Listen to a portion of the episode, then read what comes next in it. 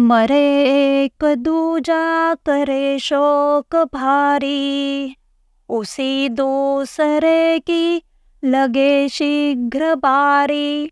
नहीं अंत में लोभ या क्षोभ छूटा। इसी से पुनर्जन्म पाया अनूठा। पुणे के सुप्रसिद्ध श्री पुणत आंबेकर जी का निधन हो गया। शमशान में सारा वातावरण शोकमय था। उस समय वहाँ मराठी के जाने माने लेखक श्री गजेंद्र गढ़कर भी उपस्थित थे।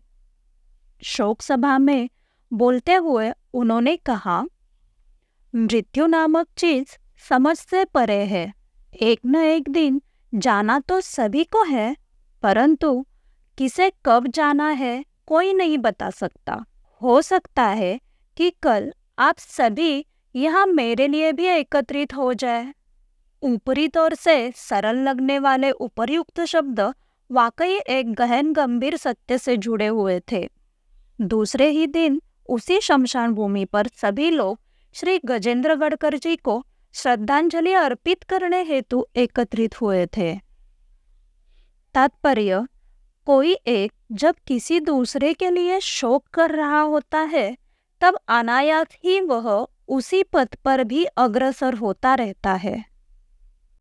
उपरयुक्त श्लोक की अंतिम दो पंक्तियाँ यह स्पष्ट करती है कि यदि इस मृत्यु को हम अंतिम मृत्यु मान ले और पुनर्जन्म की इच्छा भी न रखे तो हमें विवेक से काम लेना होगा, ऐसा संतों ने कहा है।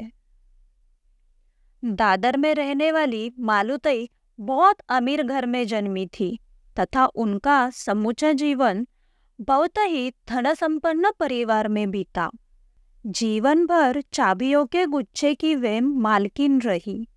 चाबियों का गुच्छा हमेशा पल्लू से बंधा रहता था। गृहस्थी के मोहजाल में वे ज़रूरत से ज़्यादा लिप्त थी। साठ वर्ष की उम्र में वे बहुत बीमार हो गई। अस्पताल वालों ने जवाब दे दिया तथा उन्हें घर ले जाने का आदेश दे दिया। वे जीवन की अंतिम घड़ियाँ गिन रही थी। परिवारजनों ने उनके पल्लू से चाबियों का गुच्छा निकाल लिया था। अपनी अर्ध बेहोशी की हालत में मालुतई बार बार अपने पल्लू के छोर को टटोल रही थी। उनके प्राण अटके पड़े थे।